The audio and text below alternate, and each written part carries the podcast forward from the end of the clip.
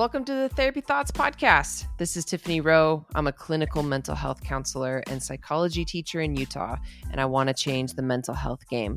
The Therapy Thoughts podcast is all about breaking down therapy related topics and making mental health information easy to understand and super accessible.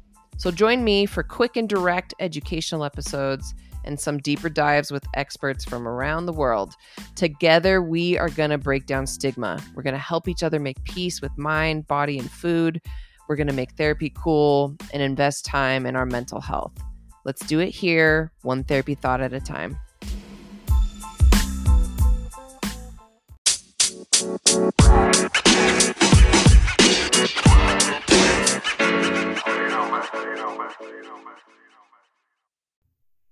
What's up, Nia? What's up? Welcome to the Therapy Thoughts podcast. Thanks for having me. Um, we're buddies, so this is funny. Oh gosh. I mean, Like, yes. like how are we just not supposed to sit here and talk about like tacos and dolphins and giraffes and stuff? Oh, giraffes. Miniature giraffes. Gosh, I love giraffes. um, I'm super stoked for you to come on and talk about body positivity, eating disorders, living in a marginalized body. Um, you're the queen as far as I'm concerned. Oh gosh, that's a lot of pressure. Let's just load on that pressure real quick. Just real quick. so tell us, um, tell us a little bit about you. What's your story? Oh gosh. Um short version, I guess.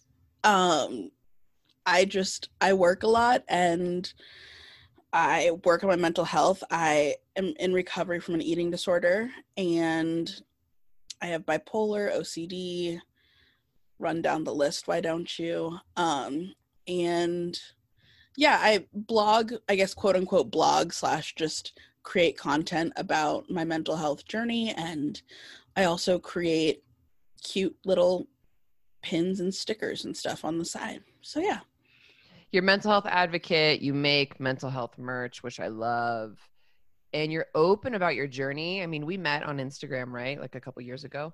Yeah. Um, and that's what always drew me to you is your raw, vulnerable sharing of your lived experience, living with an eating disorder, recovering, living with the different mental health conditions you face. Um, what made you start sharing this stuff online? Oh gosh. So let's see. It was about 2016 and I sometimes I go through these phases where I'm like I'm going to work on my trauma today. Like I'm like that's what I'm going to do on Monday. I'm going to just work through it. And so I got in one of those moods and I started a blog and I just started blogging in very graphic detail just like my trauma and just putting it out there. Um not really wanting anyone to see it, but kind of wanting people to see it. Um, but mainly just like getting it down. And I started my Instagram solely to post little quote graphics to promote my blog. Um, that's why I started my Instagram. It was in no way to have a following, to talk about recovery. Um, it wasn't for any of that. It just sort of evolved into that through being in recovery and going to treatment in 2017 and eating foods that you know i put up pictures on instagram and just kind of gave a quick blurb of what was going on for the last couple hours and what i was eating and it kind of just blossomed from there it's it's a really big deal. Um, like being in recovery from an eating disorder is so intense. It's this full time engaged process, right? And so, for, so for people who don't understand, like an eating disorder is a complex clinical mental illness. yes It's biological, it's social, it's spiritual, it's emotional, it's all these things. And to kind of document your journey, I mean, that's why I just respect that. I think it's so vulnerable and raw because it's it's intense, right? yeah Um, and so even like sharing what you're eating, people need to understand that's actually really, really significant. I just needed someone to hold me accountable, even if it was just like the 30 people who liked my Instagram photo. Like, I just needed there to be that accountability that if I posted it, I ate it. Hmm. Accountability, you're tracking your journey, you're you're tracking recovery. I love that. Tell me about recovering in your body. Yeah. Um I guess so I what's the right word? I developed my eating disorder. I don't know what the right word for that is, but it started when I was about 9. Um and I was a quote unquote normal sized child at the time. Um, and because I was binge eating so much over the next few years, I started gaining lots of weight. And um, my family would just kind of make comments about how I shouldn't be eating bad foods or I should eat less of those foods or mm. those kind of things. Um, but it was never like, why are you doing it? It was just kind of like, she has a problem with overeating. Um, and that just kept spiraling, increasing throughout, I guess, the years. And I think the first time that I was sort of like, I think I knew something was wrong freshman year in college because I remember doing a summer program at the University of Minnesota that summer after freshman year. And I was really into Googling eating disorder treatment centers. I mm. don't know why, but I Googled this treatment center in Minneapolis and I was like, oh, I just want to go there. But I couldn't because I was doing the summer program. Um, but for some reason, I thought this would be like really good for me. And so I remember asking my grandmother if I could go to this IOP program in Nebraska where we lived. Um, and she was sort of like, we can't afford it, which is true. Um, but she also was just like, what you really need to do is just go to Overeaters Anonymous and oh, then oh you'll be good to go. Um, and I think at that point I just kind of dropped it because it felt very much like obviously I don't have that big of an issue. I just need to stop eating all of this quote unquote bad food and then I'll be good to go. Um, meanwhile, this whole this whole time, years and years, I'm on a weight loss journey. Um, and then it took me that was about 20 11 it took me until 2016 to finally actually get help and understand that like maybe there was a problem. At that point i still thought that i couldn't really have an eating disorder or i wasn't really sick because i was in a fat body. And everything that i saw about eating disorders was in smaller bodies. Um, mm. and when i did see people recovering from eating disorders in fat bodies it was always they needed to lose weight they were going to lose weight they i went around telling people that i needed to weight restore down mm. i don't know i don't know why people let me say that but everyone was like yeah totally um but i went around telling people that and i had this picture in my mind that recovery was going to like be the thing that stuck that would finally make it so that I had a healthy relationship with food, which in my mind meant I would finally lose the weight. Mm. I would finally go down to like a normal weight and it would be all hunky dory and I would no longer be fat and I could eat whatever I wanted. And yeah, that is what I thought it was. And I feel like so much of my eating disorder has just been tripped up in being in a fat body and not knowing where I belonged in that because so many people didn't look like me. Mm. Right. That is so reinforced in the media. That's even reinforced in the eating disorder community until really recently, like the mm-hmm. recovery community. And I think because of you and a lot of other advocates who are really pushing to identify, like, hey, eating disorders happen in all people, all bodies, all body sizes. Like, this is kind of a newer wave of understanding, right? It really is.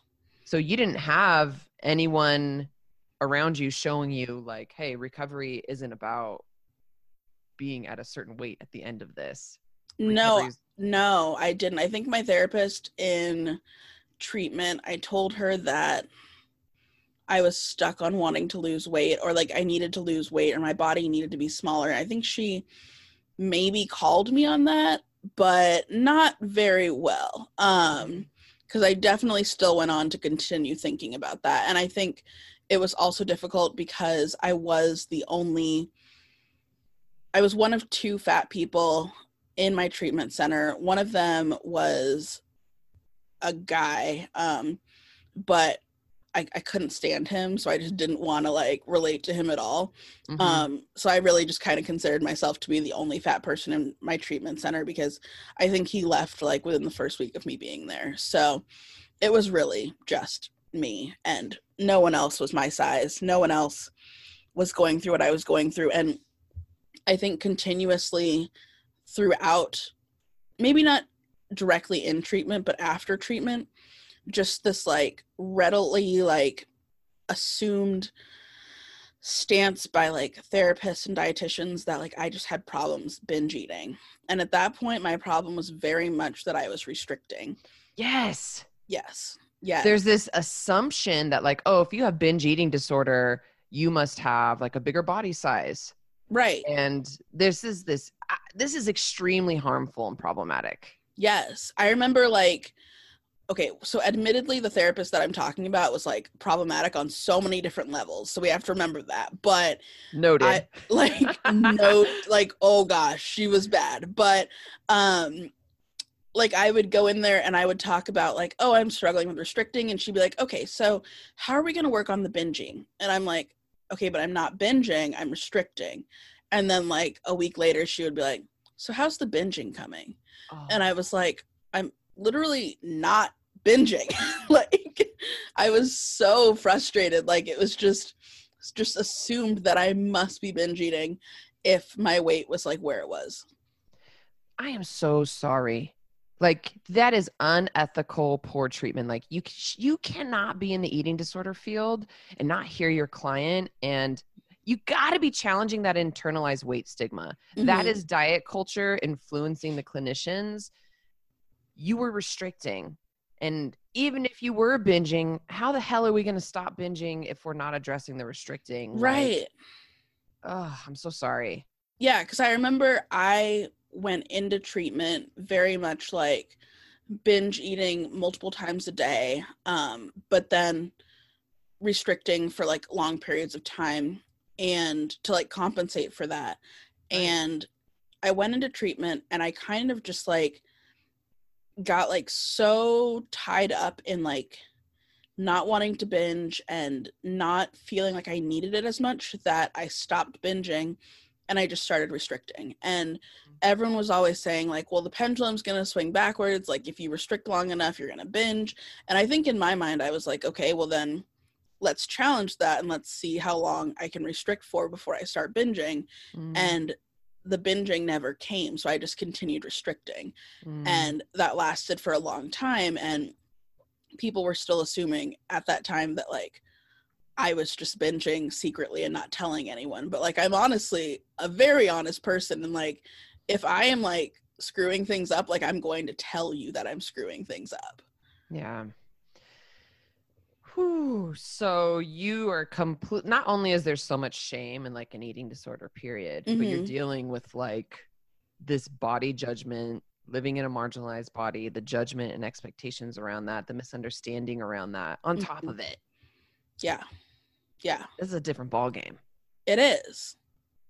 It is. I always say that, like, not to invalidate anyone, but like recovering from an eating disorder in a fat body is just like a whole nother level. Like recovering from eating disorder is al- already like like an uphill battle like I don't know with like cinder blocks in your backpack, but like like being fat and on that journey, it's like you're doing it with one leg or something. Yeah, I think that's really important to honor and hold space for. And I love how you said we're not invalidating anyone else by saying that eating disorders suck, but you also have a culture saying no but yours isn't real like you're doing it wrong like your body's not the right way. Right. That's additional trauma that's additional impact to have to deal with when your body doesn't fit this supposed cultural ideal right? Right.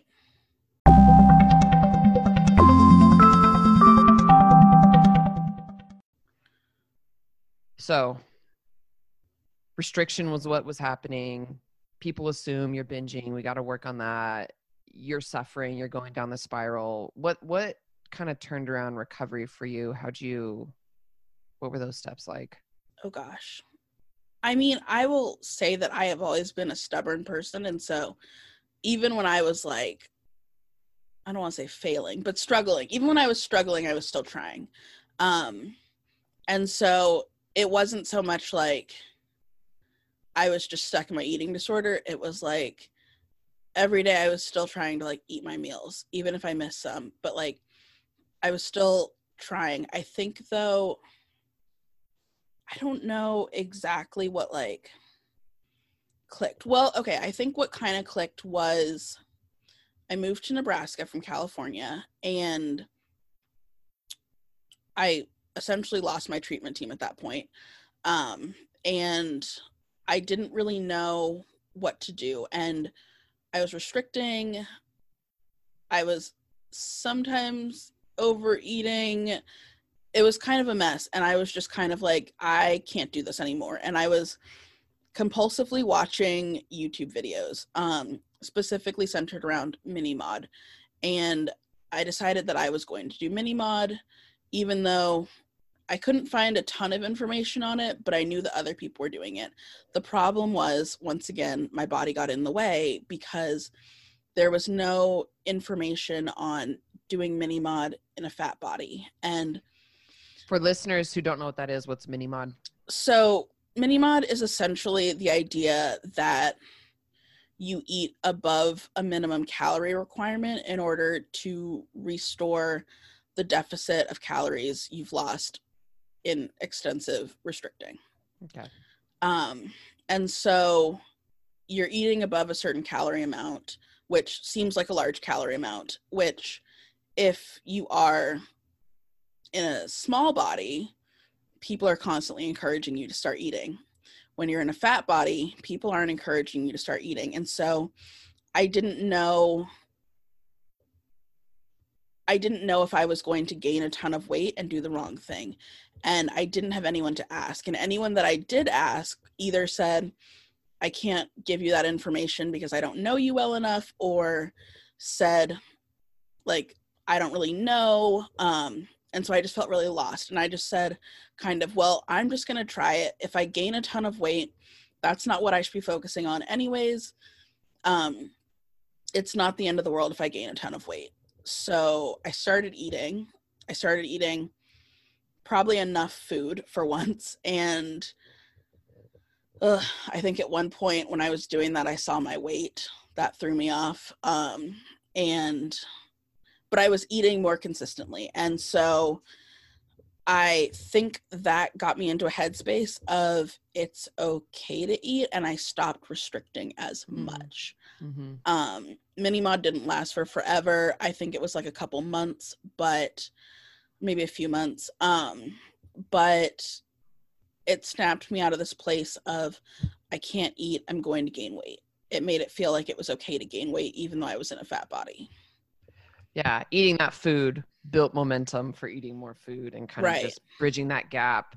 I'm isn't that the huge leap of faith that so many people have to face like right it was just leap. so frustrating because i i was desperately trying to find someone who knew anything about helping me in a fat body like and i just felt so conflicted so lost because like everyone was giving me different advice. No one was giving me the same consistent advice. Like I like to hear the same thing from at least two people to know that like I'm on the right page and like no one was on my page. No one was. Like let's just set the record straight here. There shouldn't have to be there shouldn't be a hey if you're in a fat body this is the approach. If you're in a smaller body here's the approach like ideally, yes. Hey body, hey you're in a body. Here's how we recover I mean, that is the ideal situation, isn't it? That's why we have to have this podcast, right? Like you get different treatment. You experience stigma and discrimination and you aren't getting best practices or best care. I don't really know how to fix that other than these conversations and like training from the ground up, right? I mean, it's not an overnight change. It's not. It's it's a very very long change which has a lot of structural and systemic changes in there Yeah. I'm so glad you started eating. i mean me too you know like i was missing out man was Taco missing out. I was missing out like yeah. gosh. But yeah even in treatment i remember the dietitian she would tell me like oh your weight's trending downwards. This is good. Or like if my weight wasn't trending downwards which means it was going up it was like are you following your meal plan? Um like what's going on? Um yeah like there was definitely this like this like still praising the losing weight thing and so i couldn't get out of that headspace because people were still enforcing it and the people who were supposed to be helping me were enforcing it Yeah. And again, for listeners, like this is problematic. If me and Nia have the exact same like eating disorder lineup and we're in the same center standing side by side, we will receive different treatment, different guidelines, different feedback, even if we have the same severity, just Mhm. because our bodies look different. And that is not okay because the disease is a killer. The disease takes people out, it ruins lives, and body Mhm. size doesn't determine that severity. Like you and I could be exactly in the same place, and a dietitian would never tell me, like, oh, that's good, you have a downward weight, right? Like it's yeah this is the problem Right. unequal treatment the weight stigma this fat phobia that's even within the eating disorder community and we are starting to do better we know organizations like NEDA are working really hard to like change the script and and help us see but your treatment how you were treated is not how most folks are treated if their body looks different and it's so problematic because even like one of my friends her daughter we basically you know had her admit that she has an eating disorder in the last few months and she's in a fat body as well and we wanted her to go to php and i was so terrified to recommend that she go to php and you know have her go through a situation that i went through or you know have people encourage her to lose weight or comment on her weight and i felt very conflicted because i mean i think in the eating disorder field we know that like treatment is a major step in recovery if you can afford it but it's also so often very fat phobic and problematic for fat bodies there's a lot of harm caused and i think with more folks talking openly on like instagram and twitter about their lived experience in a larger body and recovery we're starting to understand like how deep this stigma goes. The fact that the dsm has a diagnosis called atypical anorexia. Oh should we talk about that? Oh the fact is like ugh. oh you have anorexia but you don't look anorexic essentially is what that diagnosis means Like, right you don't have a low enough BMI. And honestly, we need to delete that. It needs to be canceled because it's perpetuating this this stigma, right? it's the most annoying thing ever it just oh it pisses me off so much Yeah. You don't have to be yeah, you can have this illness, period. And it doesn't matter who you are, your age, your body size. It's it's there.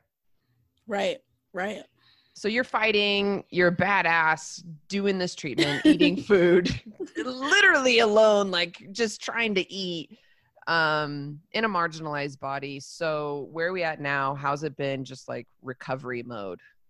recovery mode um it has been up down and all around sometimes i'm not gonna lie um i i mean i definitely am in therapy still. I don't see a dietitian right now although i do stop by and say hi to my dietitian after therapy but um i mean right now i'm currently working on well i'm starting to work on trauma stuff. I'm starting emdr um and i mean i'm seeing my therapist who works with eating disorders at the same time. So i'm seeing two therapists because you know just can't get enough therapy um just gotta love it um Therapy's cool. I'm obsessed. It's fine. Um, but so she keeps me accountable to what I'm eating, whether or not I'm eating, etc. The other one helps me with the trauma.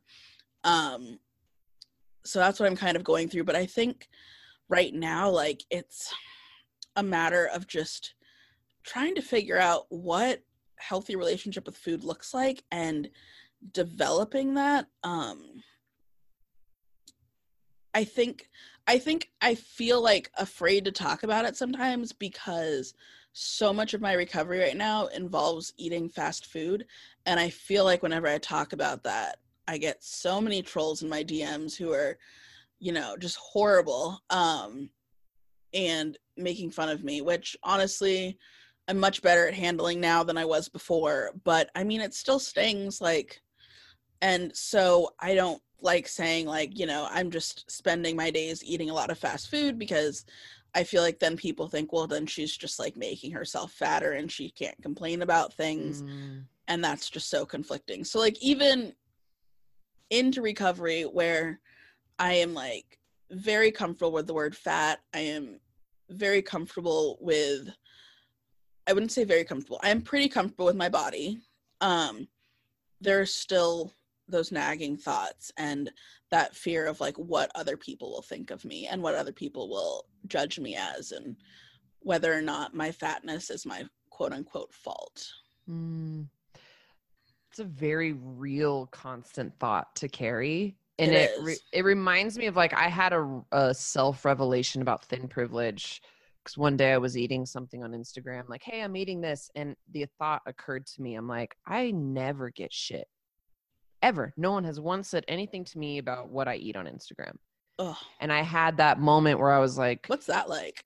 dude, yeah. Like if someone who didn't have my body, if I if my thin privilege lets me eat whatever I want. Or the fact Instagram. that you can just talk about tacos all day long. Right. And I recognize that's thin privilege. I get no shit from anyone ever. People are just like, I love tacos. How many tacos do you eat? And this fat phobic diet culture that again if we both have an eating disorder i would be celebrated and you would be criticized mm-hmm. simply because of a different body size is the problem and that's thin privilege the fact that i can eat tacos on instagram and you get trolls who attack you and criticize you and shame you for simply existing and eating food mm. is problematic mm-hmm it's hurtful, it's shameful, and it keeps people stuck in these diseases. And I want to call myself out like that is thin privilege. When people get defensive about, you know, living in a thin body and like, oh, we have problems too, right? There's still a lot of privilege there. Right, right. Like it, I think people get defensive because they feel like you're saying like you haven't suffered. Like, and that's by all means not what we're saying at all. We're just saying, sure you may have suffered from an eating disorder. You may suffer from mental illness. You may suffer from chronic illness but you haven't suffered further because of your body size. Right. People don't care what i eat. People do care what you eat and they do it under the guise of health which is bs health is not the goal. I mean, health is a goal, but it's not the be all end all. Like there's so many people who will just never ever be healthy and we can't just tell them that they are not worthy or they are broken or they are a problem just because they won't ever be healthy because they have a chronic illness or they have a pre-existing condition like that's not even our business yeah, it's wild when you think about it in that way. Um, I love those memes that kind of float around like, hey, if you keep trying to tell people in larger bodies like you're concerned about their health, how come I haven't been called out when all I eat is like alcohol and Froot Loops, but at least I'm skinny? Right. Right. You know what I mean? It's that yes. weight stigma, that fat phobia, and this like chronic projection of these diet culture ideals we're all part of. Right.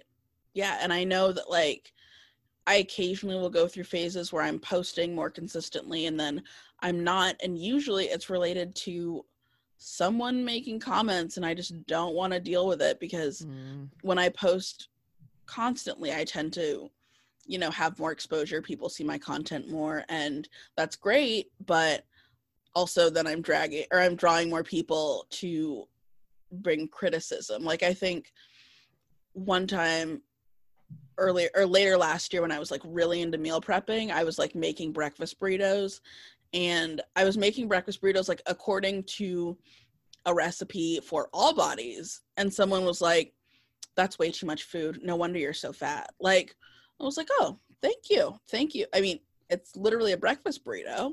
Like it's not the end of the world. Um but like let me just eat my damn burrito. Like I don't care what you think is too much for my body because you don't even know my body. Yeah.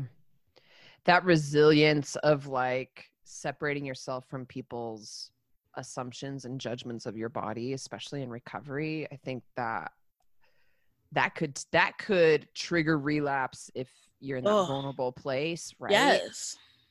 Yes that must take a lot of self-care and just yeah taking breaks when you're feeling like it's triggering and harmful because you staying on the path of like i know what's best for my body. My body is worthy and lovable exactly as it is. I don't have to starve myself to matter in this world.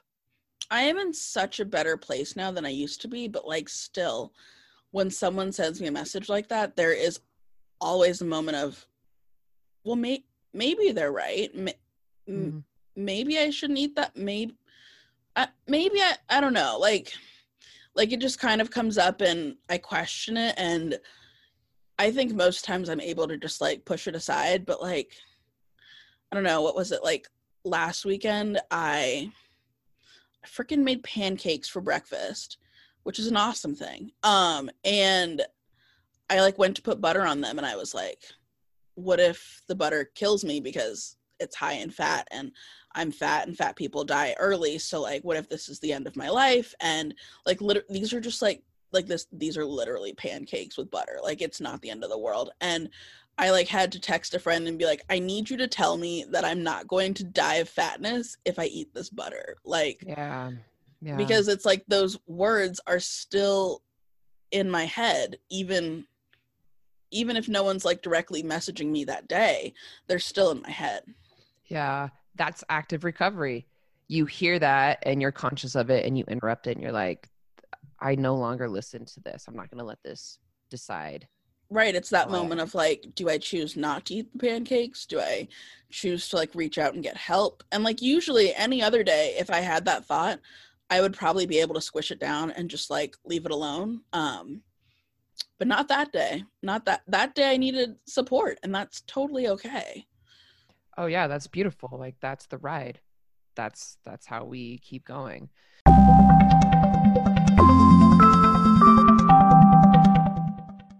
Let's talk about body positivity since you're facing you know the trolls and the diet culture and the feedback constantly.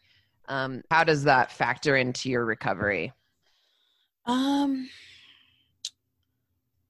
that's a good question. I think originally it wasn't a factor. And over time i learned what body positivity was and i learned what it really was which i think i came across like the idea of body positivity as positive body image and not exactly what it truly is which is like a social justice movement for the rights of like marginalized people and I think so many people see body positivity and think this is a chance for me to love my body, which is great by all means.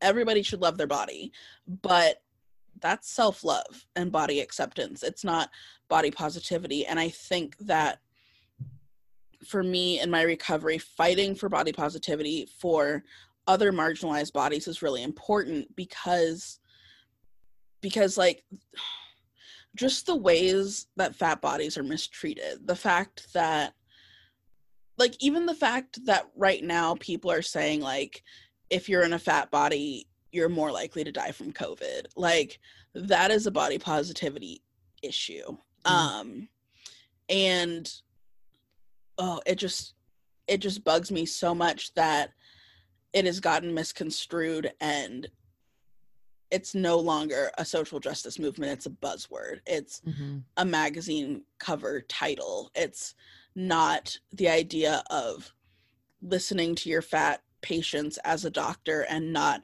prescribing weight loss when you could um check their heart you could check like their pancreas you could check anything that you would check in someone in a smaller body but you're choosing to say i can't deal with this until you lose x amount of pounds. Mm-hmm. like that just isn't okay. When you're saying like there's nothing wrong with trying to love your body and positive body image and self-love and self-care like yeah we're all for that. But when the message has been kind of co-opted and hijacked we hijack the real meaning of body positivity and turn it into this like mm-hmm. it applies to everyone and self-love now this doesn't get attention and that's a really big problem hashtag bopo is pretty like diluted with a very certain type of person yes dominating that hashtag yes so that's the problem here. We want to clarify what body positivity is and how it started and its intentions because it needs it needs attention, it needs change. We need this social justice and movement. And when we hijack it and just make it about liking yourself, it gets nothing. Right. Right. And I always say like like if we're doing watered down bopo the only people it's benefiting are people in small bodies like Mhm. that like you posting like instagram versus reality photos or you i don't even like posting like this is what i look like when i'm laying down versus standing up posing like i know that these can benefit people in small bodies and i'm not saying that maybe that's not the way to recovery from some people but you're only benefiting people in small bodies you are just like disregarding a majority of people who also need support. But if you engage in actual body positivity and you are fighting for fat bodies, you're fighting for disabled bodies, you're fighting for bodies of color, the trickle down effect of that automatically benefits people in smaller bodies as well. Mhm. So there's no like there's no saying like well if we only fight for fat bodies it doesn't benefit me and my smaller body that directly benefits you but you only fighting for your small body does not directly benefit me Yeah, we're uh, none of us are safe if we're not all safe. We're all Right. oppressed under this culture. So I love how you're saying like we have to fight for marginalized bodies and it affects kind of all of us in this ripple. Do you have any ideas on what that specifically looks like? what does body Fighting, like fighting, for marginalized bodies look like yeah, like how do we support the actual social justice body positivity movement that developed what what the 70s the 60s trying to advocate for marginalized bodies. How do we do that today and move away from this kind of misconstrued oh it's just self-love movement? How do we really fight for marginalized bodies now? I think one major way is just like amplifying the voices of the people who are actually doing the work. Um instead of just you know making accounts that are doing instagram versus reality photos having like 200,000 followers and fat people in eating disorder recovery having 10,000 followers amplifying those voices of people who are marginalized because they're doing the work they're talking about their experiences they know what that work is and amplifying their voices means that more people hear them. Um so getting their voices out there and just i guess diversifying actively um content media um not having every tv show having the fat best friend who's funny and never goes on a date. Um not relegating them to that not putting people in damn fat suits. Mhm, sorry insatiable. Mhm, mhm.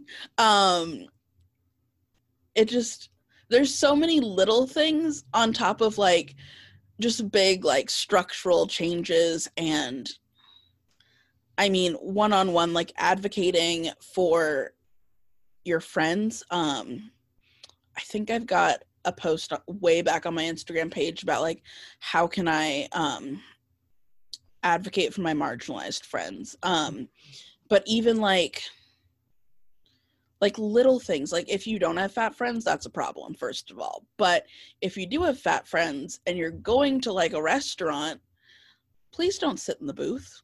Mhm. like why like why are we choosing to sit in the booth? Like we don't need to. Like your friend is going to feel so uncomfortable not fitting in that booth and just just like ask to sit at a table like Mm, and don't put it on them to make them have to ask like Mhm. how awesome would it be to have your friend stand up for you and like you know make a step ahead of you having to advocate for yourself and like having your friend show that they care about you like Mhm. that's awesome that's good friendship right there so yeah I love these action items and just another reminder of like if you exist in a thin body, you never think about that. Right you're just gonna sit in the booth Yeah. And it takes this active, intentional work, whether we're, you know, at this time in history saying like we are actively working on anti racism, you put it at your forefront. You put it at the front of your mind and you like make policies and change things in your office. We have to do the same thing with diet culture and fighting for marginalized bodies. Like, let's mm-hmm. change the chairs in our office space, get rid of the arms on the I hate the arms. Like I oh, I can't even tell you how much I hate the arms. Like and I mean like um at my physical therapy office there's like three chairs that don't have arms and it is always the people in small bodies who sit in those chairs.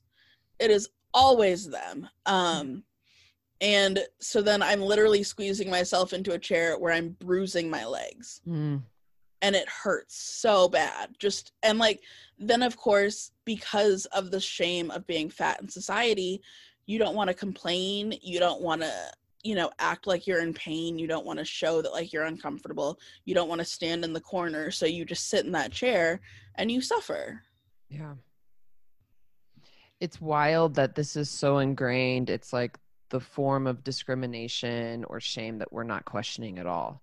We right still would blame someone instead of being like, "Of course, let's accommodate you. Like, let's let's create ways that's safe for all people." Well, but not these people because Right. of the body type. because It- it's their fault yeah, that's a that's what people it's constantly it's their fault that they're fat they should eat less they should eat more vegetables like even if i was going to lose all the weight it's not going to happen tomorrow like i still need to be accommodated in the meantime like it just it just upsets me so much that people just like think that like it's not even worth their concern Yeah. So I love these action steps of like fighting for marginalized bodies. If we believe in equality, we can't just pick and choose, right? Right. Like we everyone deserves respect. You are loving, you are lovable and worthy right now.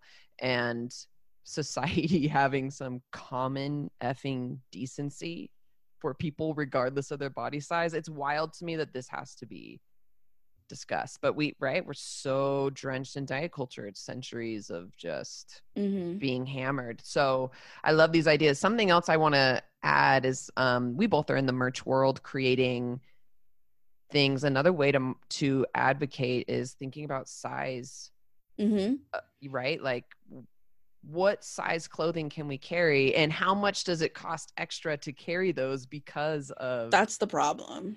Right? that's the problem. No one and i mean i get it. Like it's expensive to add in extra sizes. And then of course if you're going to add in a more expensive 5x 6x then and you want to make it the same price you're losing your cut on it um, and you're essentially maybe giving the shirt away for free. Um, but i guess it depends on like what is more important to you.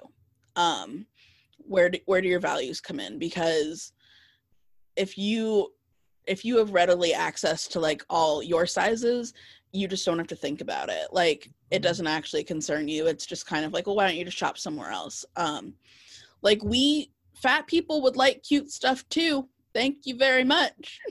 We would like cute stuff too. So please And if we all do it, we can change the system. Like 4X needs to be standard sizing that's available, right? Well, see, the thing is, like, people will put out like a 2x, 3x, sometimes 4x, sometimes 5x, and say, we have inclusive sizing. Um, the problem is, you're saying it's inclusive for me. You're Mm, not saying it's inclusive for everyone. You're saying mm, it's inclusive for me. And I mean this not in terms just of smaller bodied people, but like if fat people are like, oh my gosh, like they have this in 4X, this is so inclusive. What about the person who's two sizes bigger than you that doesn't fit in those clothes? mhm, It's not inclusive. Like, mhm. I think the only way to have inclusive sizing is to literally just make custom clothes. And that is Mhm, not feasible for a lot of people. Um, mhm. And I understand that. I think a lot of fat people understand that. I think it's a bummer, but I think it's understandable. But doing the best you can to offer as many sizes as you can is really important. it's on our radar and i think you know when it's a small business one person gig and this is on our mind we need to be challenging the bigger corporations out there who can afford to literally make any size or even custom clothing like this conversation just needs to be more widespread that Mhm, everybody deserves respect mhm. every body every person every size is deserving of dignity and existing without constant oppression and discrimination right. Yeah. Thanks for leading that charge, sis. That's what I'm here for. Killing it. so hashtag Bopo is not what it should be. Let's change that. Oh gosh. Oh gosh. Yeah, just scroll through hashtag Bopo and tell me what you see. You know, yeah, I know It- what you're not gonna see. yeah. It's it's great. We love self love, but yeah, it's really I think it's great. To We love self love. We love it. Self love is great. People We- should be loving their body. Like, I would like everyone to love their damn body. Like, that is amazing. Like, but we're not going to get there if people are still sending people the pig emoji. Yeah. I got that one like a week ago. It was real nice. I was really excited about that. I just, I'm a big fan of the block button now. I'm a Yeah. big fan of the block button. Protect yourself. I love those boundaries. Just block them all. Those haters. Let's make the new hashtag. I'm working on body love, but this isn't Bopo because that's actually a social justice movement. The longest hashtag. That's the hashtag. um, thank you so much for sharing this story. I love these action items of how to fight for marginalized bodies and to understand body positivity, and especially for sharing your personal ed journey. I know that that's vulnerable and hard, especially with you know the nuance of living in your body. Mhm. Um, any last thoughts or tips or uh, jokes for the people listening? Oh gosh, jokes. I didn't know I had to have a joke. I didn't. I don't know why I said that. Sorry. No jokes. Just like final thoughts. It was like a joke. Let me think of. I haven't told a joke in years. oh my gosh. No. Um. Let's see. What. What else? I don't know. Um. I don't know. I don't know if I have anything else. Why do you love giraffes so much? Oh, they're just so dapper. They're so dapper. Then they got their long necks, and they're so cute, and their tongues. Oh my god! One time I fed a giraffe, and it was the best moment of my life. Like it was amazing. Like it licked my hand, and I, I think I would have cried. But I was like trying to keep it together because I was like helping these two like little um what like four year old they were four or five. Like we were supposed to be feeding the giraffes to get okay really they were supposed to be feeding the giraffes to be clear but they were not doing a good job and it was my moment to feed a giraffe so i had to step up and do it for them really. That's what happened. If someone listening to this podcast is an artist, go ahead and make a piece for Nia. Her and a giraffe. It's a oh moment. Oh my gosh. I have like my big sister through the Big Brothers Big Sister program when I was like nine. She's like a well known artist. Like she's like an amazing artist, but she does like mechanical stuff. And I have been bugging her for years to make me a giraffe painting. So Calling all artists. Just we're working hint. on it. We're working on it. This is our podcast. This is what's happening. We're just friends talking about weird stuff at this point. Oh my gosh, giraffes, giraffes. Um. Okay, so give folks the scoop. Where can they find you? Where the can they buy your merch? Where are you at? You can find me on the Instagram um, at the friend I never wanted. That is my main recovery account. You can also find my podcast at Body Trauma Pod. You can also find my merch slash business at Self Love Tool Chest, all on Instagram. Um, you can literally look up any of those with like a dot com at the end and it'll take you to a website. So check all of that out basically. Um, Nia does endless emotional labor with personal impact. Haters and trolls slide in. So I want to encourage everyone to support her in her work and efforts. Shoot her some Venmo. Like she is changing the game. She has taught me so much. She shares so effortlessly. What's your Venmo so people can offer um, just supporting you in the work that you do? It is just at Nia Patterson, N I A P A T T E R S O N. I think we got to get used to supporting people who do the work for us. Right? We didn't have we didn't go out and Google body positivity and how did that start and how do I support folks in marginalized body? Nia taught us. So I am so grateful for your labor and the work that you put in and really appreciate you. Thank you. Thank you come party with her on IG. It's a good time. She just had a huge guest on her podcast. I'll let you go find out who that was. No big deal. No big deal. No big deal. It's fine. Cliffhanger. It's fine. Okay, my friend. Thanks for everything and everyone listening. May you be well.